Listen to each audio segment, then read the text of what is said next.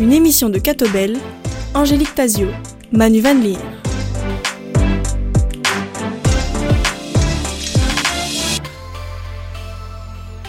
Bonjour à tous, ravi de vous retrouver en compagnie de Manu Van Leer pour l'émission Plein Feu. Aujourd'hui, nous recevons Vinciane Pirotte, la nouvelle déléguée pour l'enseignement francophone à l'archevêché de Malines-Bruxelles. Bonjour Vinciane Pirotte. Bonjour. Dans la première partie de cette émission, nous ferons plus amplement connaissance avec vous. Ensuite, nous évoquerons avec vous et notre autre invité, Alexandra Bou, la place du cours de religion. Alexandra Bou, bonjour. Bonjour. Originaire de Verviers, Vinciane Pirotte, vous voilà déléguée épiscopale pour l'enseignement francophone à l'archevêché de Malines-Bruxelles.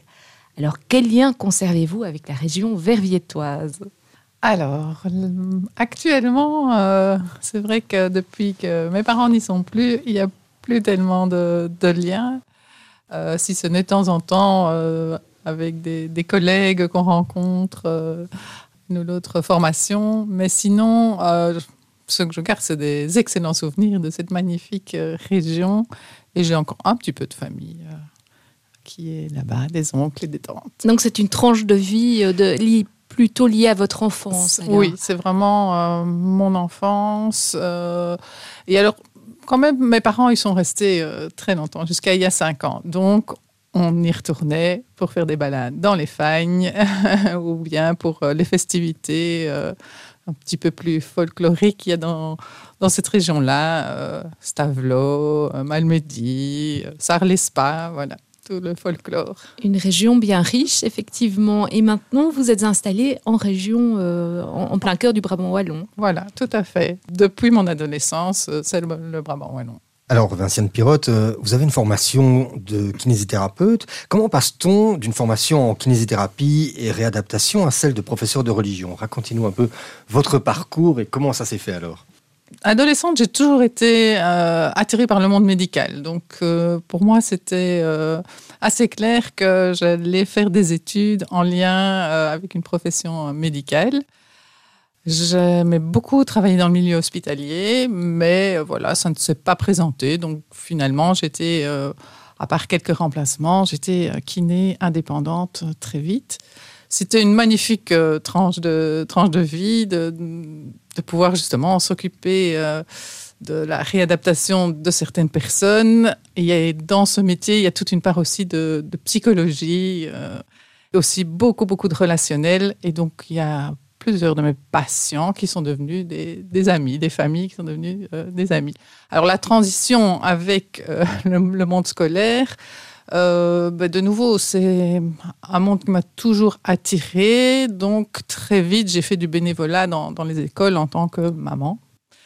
Et les liens se sont créés justement dans les associations de parents, euh, les communautés éducatives. Euh, on m'a vite demandé, tu ne peux pas faire euh, telle activité avec euh, les enfants. On a créé une bibliothèque, euh, on a créé un terrain de sport. Enfin voilà, on, essayait d'améliorer un petit peu euh, justement le l'école et créer aussi toute une série de, fêtes. Et puis un jour, s'est présenté voilà, un appel à candidature pour le cours de religion. J'ai répondu en disant que je n'étais pas professeur de religion, mais que je voulais bien faire le remplacement. Et le directeur, après voilà, un échange qui a duré euh, une heure ou deux, euh, m'a dit eh bien, je, te confie euh, le, cours de religion. J'ai fait ce, remplacement. Et au bout de l'année, il m'a dit si tu fais la formation, eh bien, je t'engage dans mon école. Et cette première année, elle s'est passée comment alors pour vous? Parce que j'imagine qu'on découvre le programme, on découvre bah, la méthodologie aussi de l'enseignement. Oui. Donc, bah, j'avais quand même une formation pédagogique, puisque j'avais fait une agrégation en sciences, donc une petite formation quand même. Mais sinon, ben, c'est les collègues. Hein. Quand on arrive comme ça, en plein milieu d'une année scolaire, on a besoin des, collègues. Et donc, aussi bien la personne que je remplaçais, qui était en congé de maternité, qui m'a bien montré justement le contenu de ses cours pour que je puisse prendre la relève, ou euh, bah, l'équipe des professeurs de religion, dont Alexandra faisait partie. Voilà, euh, vraiment de l'entraide euh, au niveau de, l'équipe pour pouvoir faire cette transition. Et puis après, mais il, faut, il faut effectivement une formation pour avoir un bagage théologique et biblique. Voilà, on a besoin d'une formation pour pouvoir vraiment apporter du contenu aux élèves. Et visiblement, vous avez été séduite par ce que vous avez découvert dans oui. la matière. Oui, oui.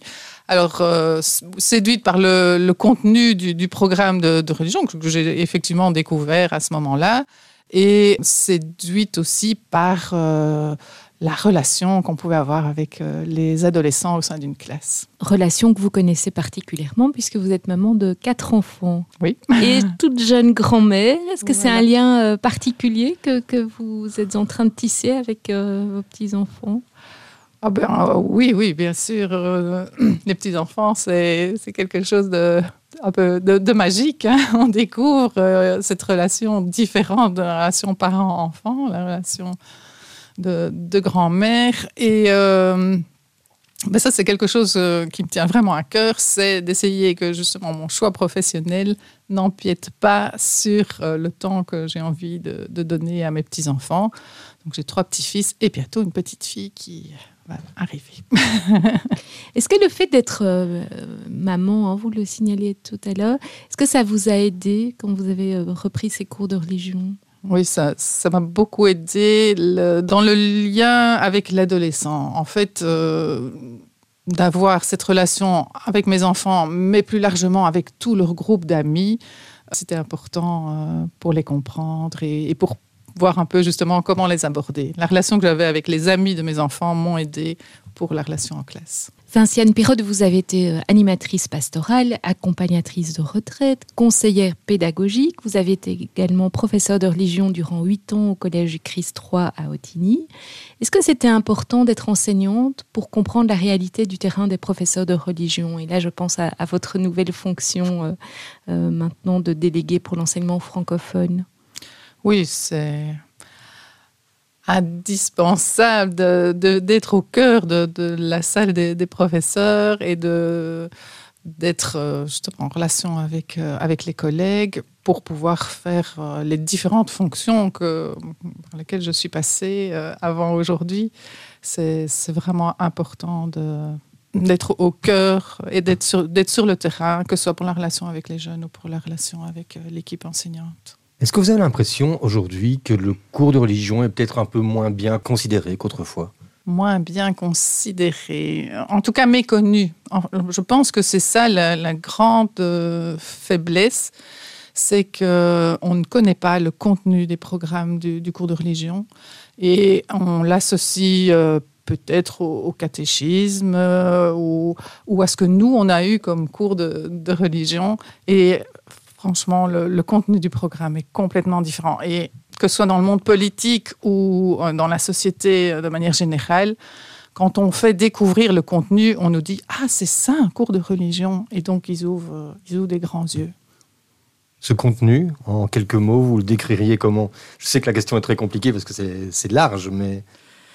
Alors, le contenu, euh, ben c'est vraiment permettre aux jeunes de se questionner, que ce soit à partir du christianisme, on part d'un texte, d'un texte biblique, euh, ou euh, à partir d'un événement de la société, à partir d'une thématique qu'il rencontrera dans, dans sa vie. C'est amener ce questionnement existentiel chez, chez le jeune, et puis, à partir de ce questionnement, dire mais qu'est-ce que nous on peut leur apporter comme contenu que ce soit culturel ou en lien avec notre religion ou euh, en lien aussi avec l'ouverture sur les sur les autres religions. Pour apporter vraiment du contenu et à partir de là qui puissent construire des choses pour élaborer leurs propres convictions. Vinciane Pirotte, pourquoi avez-vous accepté de prendre une charge d'encadrement comme celle de délégué épiscopal à, à l'archevêché? Alors, je ne m'y attendais pas. Euh, c'est vraiment un appel. Donc j'ai ressenti ça comme un appel de notre euh, délégué épiscopal, euh, Claude Gillard, et ainsi que de, notre cardinal. Ils m'ont demandé de prendre cette, fonction. J'ai réfléchi, comme je leur ai déjà dit, j'ai réfléchi quels sont les arguments que je pourrais avoir pour dire mais non, je, je ne vais pas prendre cette fonction. Et franchement, je n'en ai pas trouvé. Si ce n'est cette petite crainte de l'impact sur la vie euh, familiale. Mais sinon, euh, voilà, je, me suis dit, mais oui, c'est un, beau, un beau challenge. Je connais, beaucoup de choses, et pas, tout, mais voilà, dans, les domaines qui me seront confiés, euh, ben, mettons tout cela au service du diocèse. Vous êtes également enseignante hein, dans le cadre des certificats d'université en didactique de l'enseignement religieux, que l'on nomme le CDER. Que représente cette formation et votre engagement dans celle-ci? Moi, je prends en charge toute la partie didactique. Et donc, c'est vraiment faire découvrir aux professeurs de religion qui débutent dans, la fonction le contenu du programme et comment l'articuler et être à l'aise assez vite avec le contenu, avec les compétences, pour pouvoir créer leur, leur propre parcours. Et puis, ben, mon parcours à moi ben, m'aide aussi à leur donner des, des petites lignes de, de, conduite ou des petits conseils. Ils en font après euh, ce, ce qu'ils veulent. Mais c'est important. On en revient à votre pratique du terrain qui nourrit euh, votre, euh, votre expérience. Voilà, c'est tout, tout, à fait ça. C'est le, le, ce que j'ai vécu, je peux le transmettre et euh, essayer qu'assez vite, il soit euh, à l'aise euh, en classe pour donner ce, ce magnifique cours. C'est donc magnifique d'enseigner la religion en 2023. Ah bah oui, c'est vraiment... Euh, si on aime la jeunesse, comme je l'ai déjà dit, pour moi, c'est le plus beau cours à enseigner à la jeunesse. De cette expérience de terrain, est-ce qu'il y a peut-être une anecdote qui vous revient, un souvenir ou quelque chose qui vous a particulièrement marqué dans les relations notamment avec euh, les autres enseignants, mais aussi avec les élèves? Alors dans la, la relation avec les, les élèves, c'est en fait ce qu'on construit avec eux en classe et puis qui, sur, euh, qui ressurgit dans les activités aussi qu'on peut faire avec eux. Euh, dans l'extrascolaire. Euh, et donc, le lien créé, la confiance qu'ils ont en nous euh, permet vraiment de faire euh, des, activités où ils, sont dans la confiance, et que ce soit les, retraites scolaires ou, ou d'autres choses, d'autres activités qu'on a, qu'on a pu créer. Avec les collègues, eh bien, le fait d'être au-delà d'être prof de religion, d'être animatrice pastorale, eh bien là aussi, ça crée des liens dans la salle des profs. On va chercher, on va chercher nos collègues, on essaye de créer du lien avec eux pour qu'on puisse euh, faire des projets ensemble. Bastiane Pirotte, on vous retrouve dans un instant pour évoquer l'avenir du cours de religion en compagnie d'Alexandra Boux. On écoute Barcella avec Mademoiselle.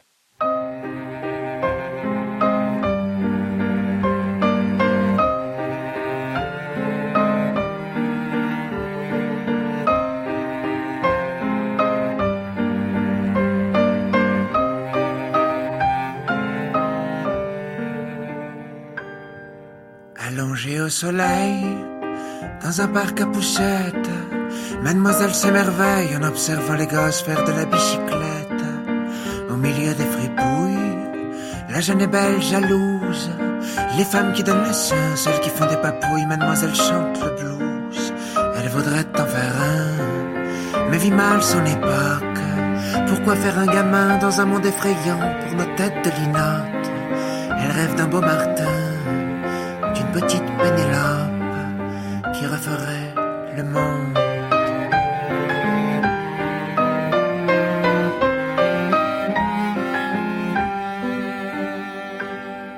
À quelques pas de là, au pont des amoureux, un jeune homme en émoi devant cette fleur de la dévore des yeux.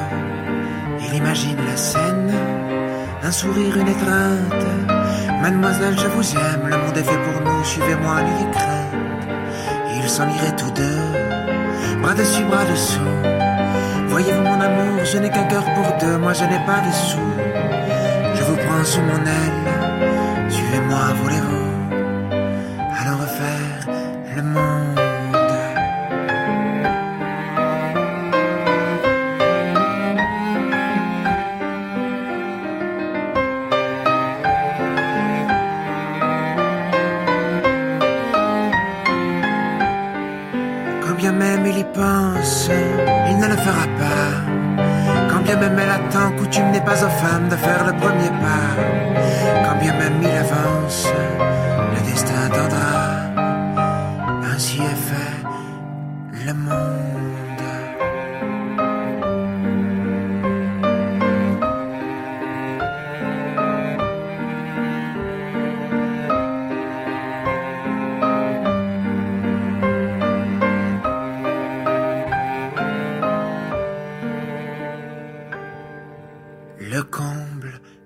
Et qu'aujourd'hui, des âmes solitaires vivent seules dans l'ennui à cause des hommes rêveurs qui préfèrent se taire. Le comble que l'on vit, le déclin des repères, trop de sourires perdus s'envolent faute de voir les hommes qui sont sincères. Mais pour celles qui y croient, tout comme pour ceux qui osent, la vie ouvre des portes avec ou sans cadenas qui pouvaient sembler closes. C'est ainsi que l'on voit et les roses. C'est ainsi que l'on voit dans les choses et les roses. C'est ainsi que l'on voit dans les choses et les roses des gosses refaire le monde.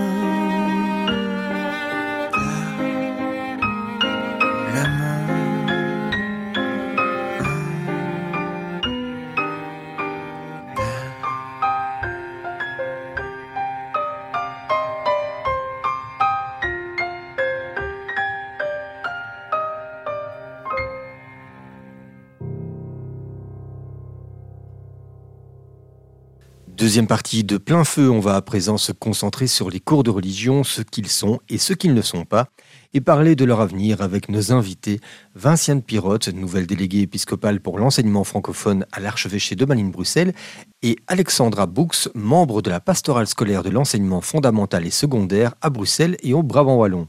Vinciane Pirotte, ce 1er septembre, vous avez succédé au diacre Claude Gillard au poste de délégué épiscopal pour l'enseignement francophone, une femme laïque de surcroît. C'est un symbole fort Eh bien, c'était vraiment une volonté de notre cardinal et de notre nouvel archevêque. C'était vraiment dans, dans ce qu'ils avaient euh, en vue par rapport au conseil épiscopal. Ils ont cette, euh, cette envie de mettre plus d'équilibre entre hommes et femmes. voilà. Alexandra Boux, vous êtes, vous, engagée au sein de la pastorale scolaire? De quoi s'agit-il exactement? Pour être tout à fait honnête, euh, ça fait 4-5 ans que je cherche moi-même de quoi il s'agit, tellement c'est vaste. J'ai fini par comprendre qu'il s'agissait vraiment de reprendre l'intuition des fondateurs des écoles catholiques, en fait. Souvent, euh, elles ont été fondées par des congrégations, par des gens qui avaient le souci des jeunes les plus pauvres, ou le souci euh, de, parler, par une certaine exigence, arriver à, à promouvoir une grande liberté chez les jeunes qui était enseigné. Et je crois que la mission de la pastorale scolaire, parmi toutes ses composantes, c'est d'essayer de retrouver cet esprit-là et de l'actualiser, donc en portant, en accompagnant, en coordonnant des projets de sens dans les écoles. Alors parfois c'est euh, aider à la construction de retraites scolaires, parfois c'est des projets, des projets solidaires ou des projets écologiques aussi, des projets euh, spirituels. Et puis c'est d'accompagner aussi les écoles dans tous les moments forts qu'ils vivent, des moments de fête, des moments tristes aussi, des moments en fait qui nous sollicitent dans le sens, euh, vraiment dans la partie existentielle de, de, nos vies. Vous êtes donc pleinement au service de ce sens et, et de cette spécificité chrétienne. Ah ben on l'espère, c'est notre mission en tout cas. Alors avant la rentrée, il y a beaucoup de, parents qui se posent la question euh, est-ce que je vais mettre euh, mon enfant dans le réseau libre, euh, dans le réseau officiel? Qu'est-ce qui peut pousser les parents à faire le choix d'une école catholique? Quels sont les atouts d'une école catholique? Alors pour moi, je, découvre de plus en plus, parce que je suis professeur aussi en même temps, je découvre qu'il y a dans l'enseignement catholique une énorme liberté. En fait, plusieurs de mes collègues en philo, hein, parce qu'on était quelques-uns à être devenus profs, euh, plusieurs d'entre eux euh, travaillent dans le communal. Et je me suis vraiment posé la question, je me suis dit, mais qu'est-ce qu'on a en plus ou en moins par rapport au communal et je, enfin à l'officiel quoi. Et je pense que des deux côtés, on essaye de travailler le mieux possible à éduquer les jeunes à l'esprit critique, à la liberté, etc. Mais ce que je sens et que j'aime profondément dans l'enseignement euh, catholique, c'est qu'il y a un espèce de vent de liberté qui permet aux profs de prendre parfois des initiatives dans l'ordre du sens. Et euh, donc on peut parfois faire des activités euh, qui sont de l'ordre spirituel, avec une liberté de témoignage aussi, et qui permet la liberté aussi du jeune de prendre ou de ne pas prendre.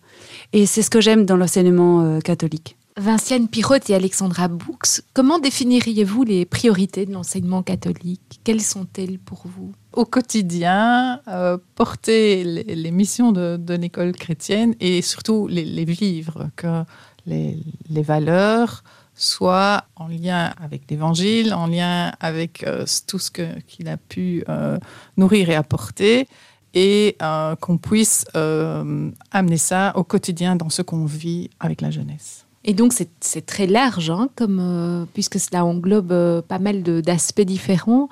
Dans un article récent publié dans Pastoralia, la, revue de l'archidiocèse, Claude Gillard épingle le développement cognitif, le rapport aux autres, une sensibilité esthétique, un accomplissement corporel et la spiritualité et la foi chrétienne. Vous ratifiez euh, cet ensemble? C'est vraiment les cinq axes du contenu de mission de l'école chrétienne. Et donc, euh, autour de, on va dire, des quatre premiers axes que vous avez cités, mais la spiritualité, elle s'insuffle dans, chacun des, autres axes. Et donc, c'est comme ça qu'elle se vit au, quotidien, dans ce qui est porté. On connaît souvent mal, finalement, le contenu d'un cours de religion. Il est assez variable aussi selon les, degrés d'enseignement. Euh, en primaire euh, et en secondaire, ce ne sera pas le même type d'enseignement ou d'approche. Comment vous définiriez euh, ces objectifs? Mais pour moi, les objectifs du cours de religion sont concentrés dans une très belle image. C'est l'image de l'arbre. Bon, c'est déjà euh, une très belle image parce qu'il y a quelque chose de l'ordre de la croissance. Hein, quand on est euh, bah, face à des jeunes, je me souviens d'un vieux prof qui disait, moi, c'est ce que j'ai le plus aimé dans mon travail, c'est de voir des jeunes pousser, comme on voit des arbres grandir. Et cette image de l'arbre, elle part de l'enracinement. Donc il y a vraiment une idée de transmettre des racines, et quelque chose qui va permettre aux jeunes de tenir dans les tempêtes, mais aussi de tenir dans un monde en transition, dans un monde où beaucoup de choses changent.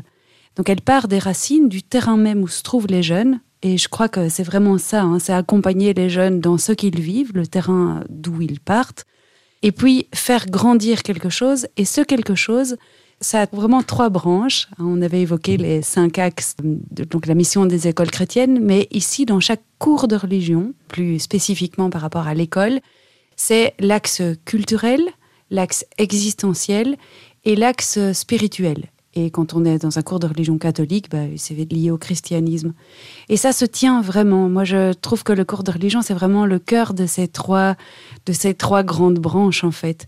Et alors, euh, bah, ça correspond un petit peu finalement à, un questionnement. Par exemple, aujourd'hui, euh, on se trouve face à des jeunes euh, qui ont très très peur de l'effondrement, qui ont très peur de faire des projets puisqu'ils sont dans un milieu très anxiogène qui a l'air de leur couper les ailes en disant de toute façon, est-ce qu'on sera encore là dans 20 ans? Est-ce que notre Terre sera encore là? Donc là, on part de quelque chose de très existentiel.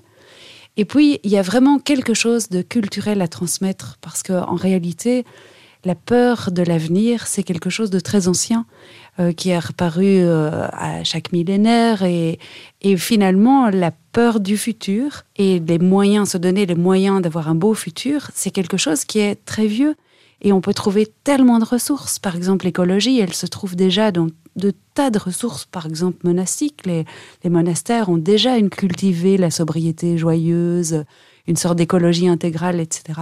Donc là, on est dans le culturel. Et puis, effectivement, il y a des ressources de la foi.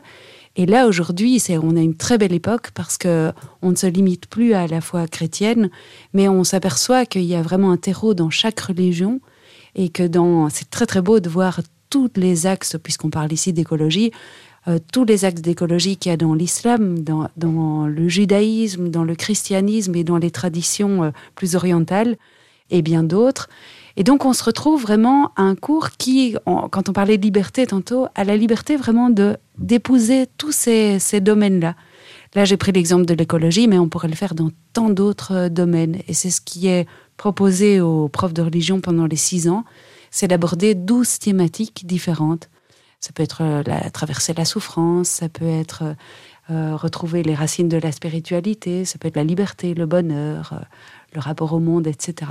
Et le rapport aux autres, bien sûr. Bien sûr. Avec l'objectif final, la finalité, c'est toujours de construire du sens pour le jeune et pour nous-mêmes. Enseigner quelque chose qui n'a pas de sens, ça ne va pas euh, apporter non plus quelque chose aux jeunes. Et donc, c'est vraiment ça. Je dis toujours à, mes étudiants, et d'ailleurs, s'ils nous écoutent, euh, ils se diront Ah, j'ai déjà entendu.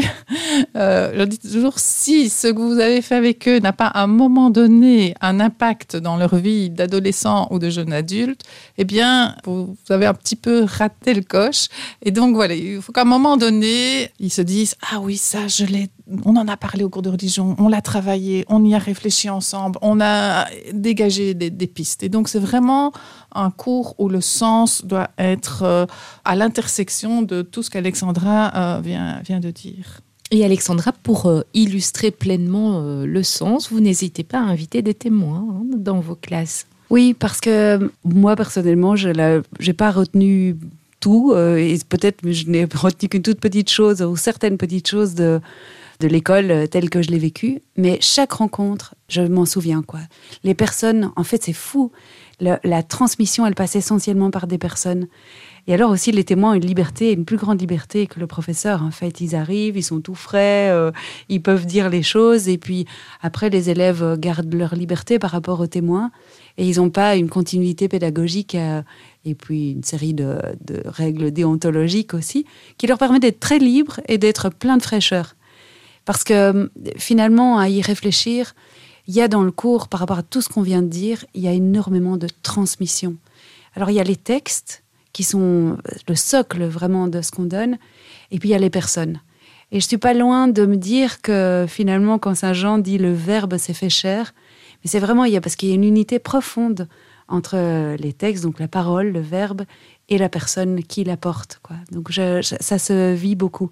Et les jeunes, en plus, ils sont super contents de voir des témoins euh, âgés. Par exemple, c'est l'occasion de faire de l'intergénérationnel, puis jeunes, et puis de différentes euh, professions. Vous parlez de transmission. Une des forces du cours de religion, c'est aussi de fonctionner beaucoup dans le dialogue, dans l'échange, ce qu'on va peut-être moins trouver sur certaines matières. Oui, c'est un cours qui permet vraiment aux jeunes de s'exprimer et c'est à nous à justement essayer que tous aient l'occasion de s'exprimer parce que c'est là qu'ils vont pouvoir s'enrichir des différences c'est important de leur donner la parole euh, et de trouver euh, voilà, de différentes manières pour que ce ne soit pas répétitif d'une fois à l'autre. Mais au fond, Vinciane Pirotte et Alexandra Boux, en quoi le cours de religion se distingue-t-il du catéchisme? Bah, Le catéchisme, c'est euh, faire des chrétiens. Dans le cadre d'une église, c'est transmettre la foi. Tandis qu'ici, dans un cadre scolaire, c'est vraiment transmettre un enseignement, une matière, une théologie, une connaissance qui permettent de se situer librement. Il y a une phrase que j'aime beaucoup qui dit Pour critiquer, il faut connaître. Et pour connaître, il faut aimer. Et je pense que c'est vraiment ce qu'on est appelé à faire quand, en tant que prof de religion. Pour permettre une critique juste et ajustée de la part du jeune, c'est enseigner une matière. Et ici, il y a un trésor de matière au niveau de la connaissance du christianisme, de la connaissance des textes, de la connaissance de la Bible, de la lecture des textes religieux, et pas seulement dans la foi chrétienne, mais aussi dans les autres euh, spiritualités, afin que les jeunes qui l'ont entendu de la manière la plus juste possible puissent, euh, de façon ajustée, euh, la critiquer. Mais il ne s'agit donc pas de faire à tout prix des disciples, coûte que coûte. Ah non, mon Dieu. Sinon, si on était très bon professeur, le monde entier serait chrétien. Et pour vous, Vinciane Pirotte? Le cours de religion catholique, c'est un cours confessionnel dans le sens où il se réfère à la foi chrétienne dans la tradition catholique. Il propose en fait de travailler l'intelligence de la foi chrétienne, sa cohérence et euh, l'éclairage apporté par la foi chrétienne aux grandes questions humaines. Et donc, bah, l'élève va pouvoir, en lien avec son rapport à la foi, il va pouvoir prendre une position euh, personnelle. Donc, autrement dit, l'enseignant a tout un support euh, théologique derrière lui pour, pour l'aider dans cette euh, tâche euh, quotidienne. Voilà, c'est pour ça qu'il faut cette, euh, cette formation théologique et cette connaissance biblique pour pouvoir partir justement du contenu de la, foi chrétienne pour pouvoir l'enseigner à partir de, de, qui on est. Vinciane Pirotte et Alexandra Boux, on va poursuivre notre conversation après une deuxième pause musicale. On écoute Grand Corps Malade, Ben Mazué et Gaël Faye pour le titre On a pris le temps.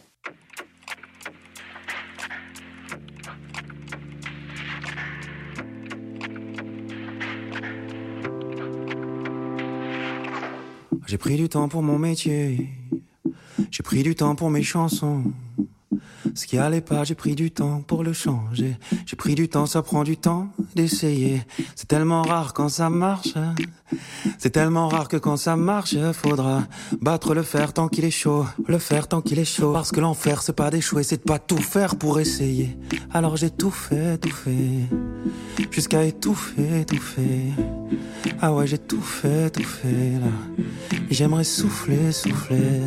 Je me souviens de ce rendez-vous pris, la promesse d'une pause, d'un répit, du repos pour mon esprit, comme une bulle au milieu du bruit, au milieu de la furie. Mais quelque part, un coin de paradis m'attendait comme une feuille blanche, une feuille blanche. Et là, au milieu du monde, pour que la vie réponde, on a pris le temps. Et là, et là, et là, au milieu du monde, et là, et là, allongé les secondes, et là, et là, on a pris le temps. J'ai pris rencard chez le docteur, chez le coiffeur, chez le veto. Hier j'ai éteint très tard, aujourd'hui je me suis levé tôt. J'ai pris ma douche, j'ai pris la mouche, j'ai pris la route, mes affaires. J'ai pris le train, le taxi, j'ai trop pris, j'ai pris cher. J'ai pris mon fils par la main pour ça fêter son tournoi. J'ai pris le courage à demain, le mal de tête c'est pour moi. J'ai pris mes doutes enfouis sous les t-shirts dans ma valise. J'ai pris le tourbus dans une ambiance que souvent j'idéalise. J'ai pris du retard dans ma journée, dans mon planning, dans mon sommeil. J'ai pris de l'avance sur la fatigue, mais pas vraiment sur le réveil. J'ai pris une allure, une cadence, un rythme entêtant, mais c'est vrai. J'ai pas pris le temps depuis longtemps. Je me souviens de ce rendez-vous pris, la promesse d'une pause, d'un répit, du repos pour mon esprit, comme une bulle au milieu du bruit, au milieu de la furie. Mais quelque part, un coin de paradis m'attendait comme une feuille blanche, une feuille blanche. Et là, au milieu du monde, pour que la vie réponde on a pris le temps. Et là, au milieu du monde, allonger les secondes, on a pris le temps. Et là, au milieu du monde, pour que la vie réponde, on a pris le temps. Et là, milieu du monde, allonger les secondes. On a pris le temps.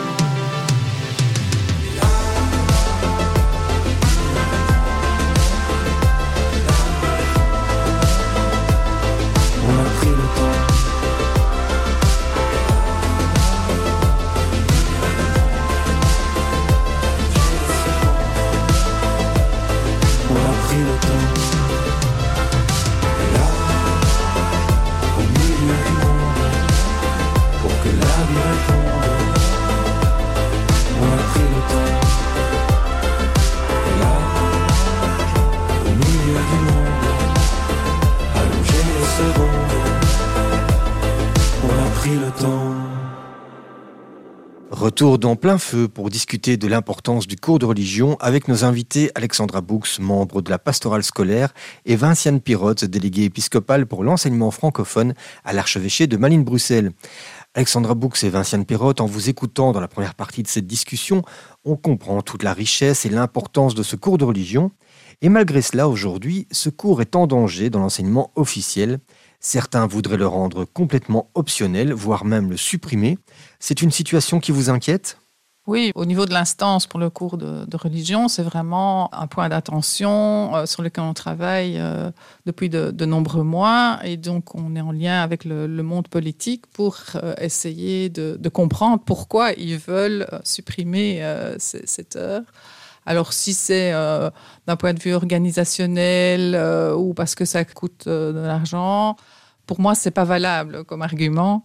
Ce qu'il faut, c'est toujours voir qu'est-ce qu'on doit porter pour le jeune. Et pour le jeune, ce cours, il est, important. C'est un lieu où il peut exprimer certaines choses, il peut comprendre, il peut développer son esprit cri- critique. Je ne dis pas qu'ils ne le font pas dans d'autres cours, ils le font aussi. Mais si on leur supprime euh, justement ce, cours-là, eh bien, pour certains jeunes, ils ne trouveront pas un autre lieu pour pouvoir développer euh, leur esprit critique et s'exprimer. Pour nous, cette heure de religion dans l'officiel, elle doit rester. On va la défendre, même si c'est très difficile et ça, on le reconnaît euh, au niveau organisationnel. On va aussi plancher pour essayer de trouver s'il n'y a pas un autre modèle. Mais on ne veut pas que l'heure disparaisse dans l'officiel.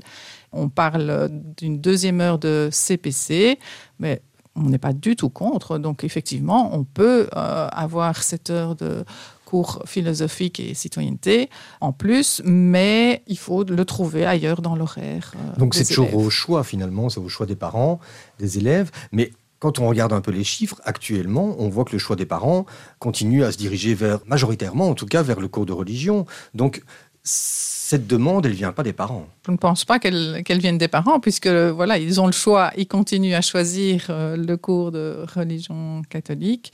Et donc, bah, je pense que le monde politique doit être interpellé aussi en lien avec ça. Si ce cours venait à disparaître, qu'est-ce qu'on perdrait à votre avis? Moi, je voudrais euh, continuer sur ce que vient de dire euh, Vinciane en disant que j'ai un énorme respect. Et vraiment, je crois qu'on est beaucoup à avoir un énorme respect pour les profs de religion qui continuent à donner cours dans l'officiel avec une seule heure, qui font parfois cinq à avoir dix écoles avec une heure chaque fois, des groupes qui ne voient qu'une fois par semaine. Enfin, c'est un enfer, vraiment. Et cette situation telle qu'elle est aujourd'hui est, est vraiment une injustice qu'il faut entendre. C'est une injustice vis-à-vis du choix des parents, vous l'avez souligné. Euh, c'est une, non-écoute du terrain à, un point euh, ahurissant. Et puis, euh, souvent, les jeunes vraiment demandaient cette heure de cours. Et elle est placée le vendredi après-midi ou bientôt elle va être optionnelle. J'ai vraiment un énorme respect pour mes collègues de l'officiel qui euh, se sont adaptés à un contexte euh, terrifiant, mais qui continuent à le faire parce qu'ils y croient. Et là, ça rejoint vraiment votre question, parce que s'ils continuent à y croire, c'est parce qu'ils sentent un réel besoin. Si euh, ça fait longtemps qu'ils seraient partis avec des conditions pareilles, en fait, un prof de religion passe parfois plus de temps dans la rue à passer d'une école à l'autre ou dans son école, enfin dans sa voiture à passer du- d'un étab- établissement à l'autre. Mais s'il continue à le faire, c'est parce qu'il sent une soif réelle euh, des élèves. Plus que jamais, les jeunes, et je le constate, ça fait 30 ans que je suis prof de religion, et je constate combien les jeunes ont un- une soif de spiritualité de plus en plus forte, sans doute liée aussi au contexte. Et plus on la nie, plus elle va ressurgir de façon parfois euh, tout à fait euh, étrange.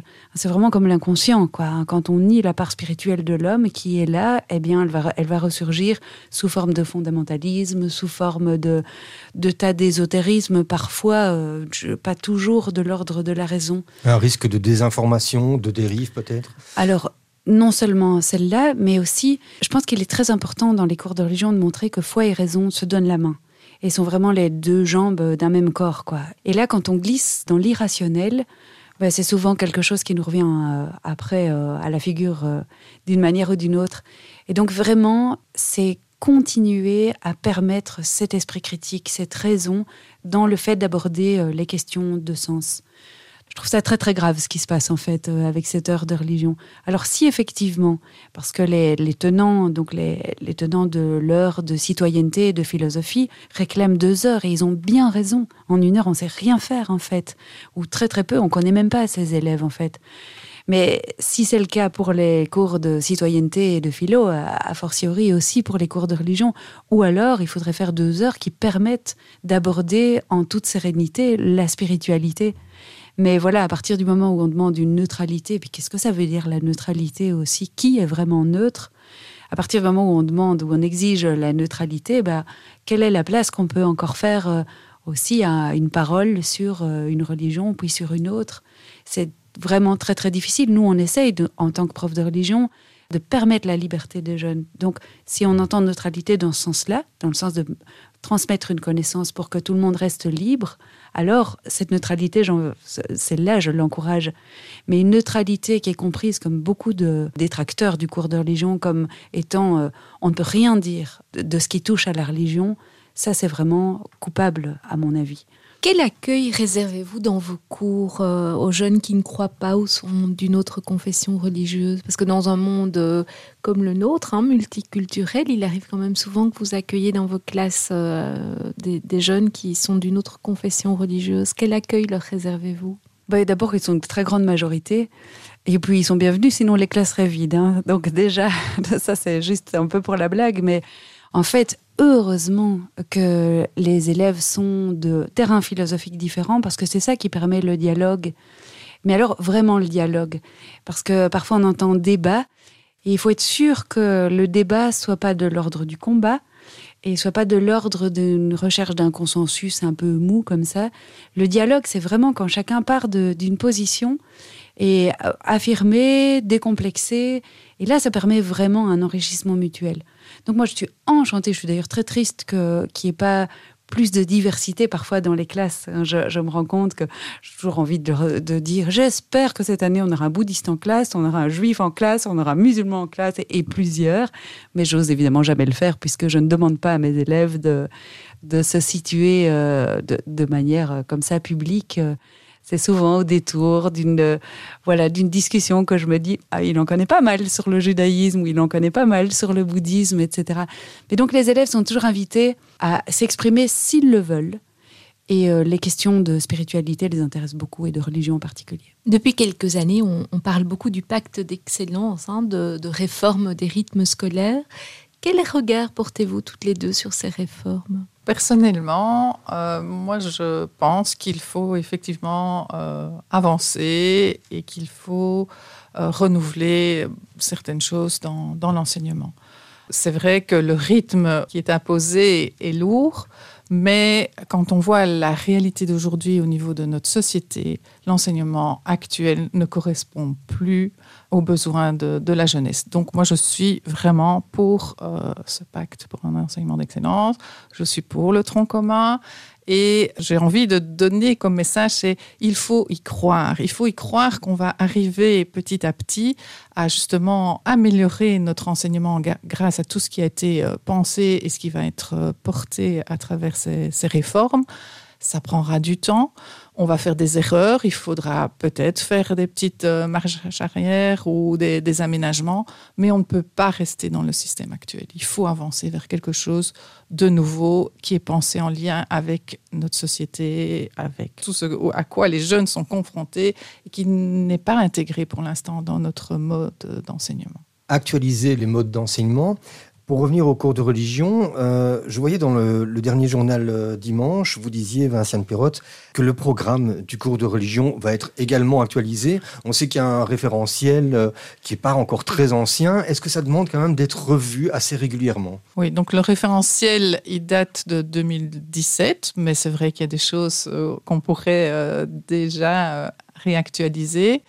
Par contre, au niveau des programmes, donc le programme du fondamental en lien avec le, tronc commun est quasi terminé. La réécriture est terminée. Il y a déjà des années pour lesquelles il est, mis en place.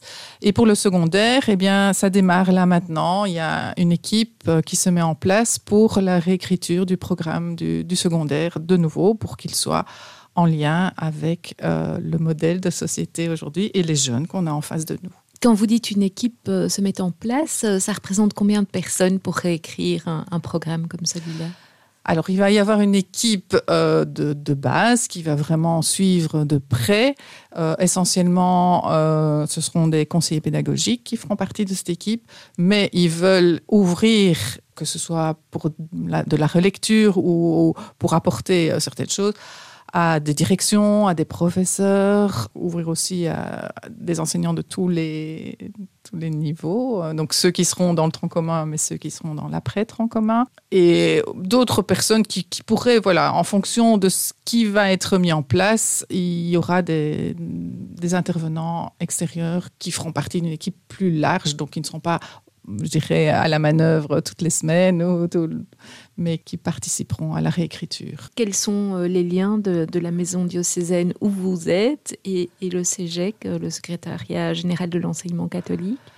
Chaque diocèse fait partie aussi du CEGEC et donc, par exemple, en tant que euh, délégué épiscopal de chaque diocèse, on intervient aussi au niveau du conseil d'administration, au niveau de l'Assemblée générale et encore euh, différents lieux où euh, on est présent. On dit souvent que le métier d'enseignant est le plus beau métier du monde et dans nos auditeurs, il y a peut-être des gens qui voilà, se sentent la fibre justement pour l'enseignement si on se dirige vers euh, le, cours de religion, qu'on a envie euh, d'enseigner ce, magnifique cours, quel est le parcours idéal finalement pour y arriver?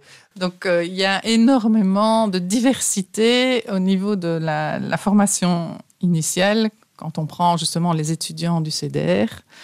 donc je dirais, toutes les formations initiales peuvent mener. Il faut un titre pédagogique et puis il faut faire cette formation cette année de master en didactique de l'enseignement religieux qui peut se faire à l'UCL, mais aussi dans différents instituts. Dans chaque diocèse, il y a un institut de, formation. Et que diriez-vous à, ceux qui hésitent encore un peu euh, à passer le pas euh, Que leur diriez-vous pour les inciter euh, à vous rejoindre?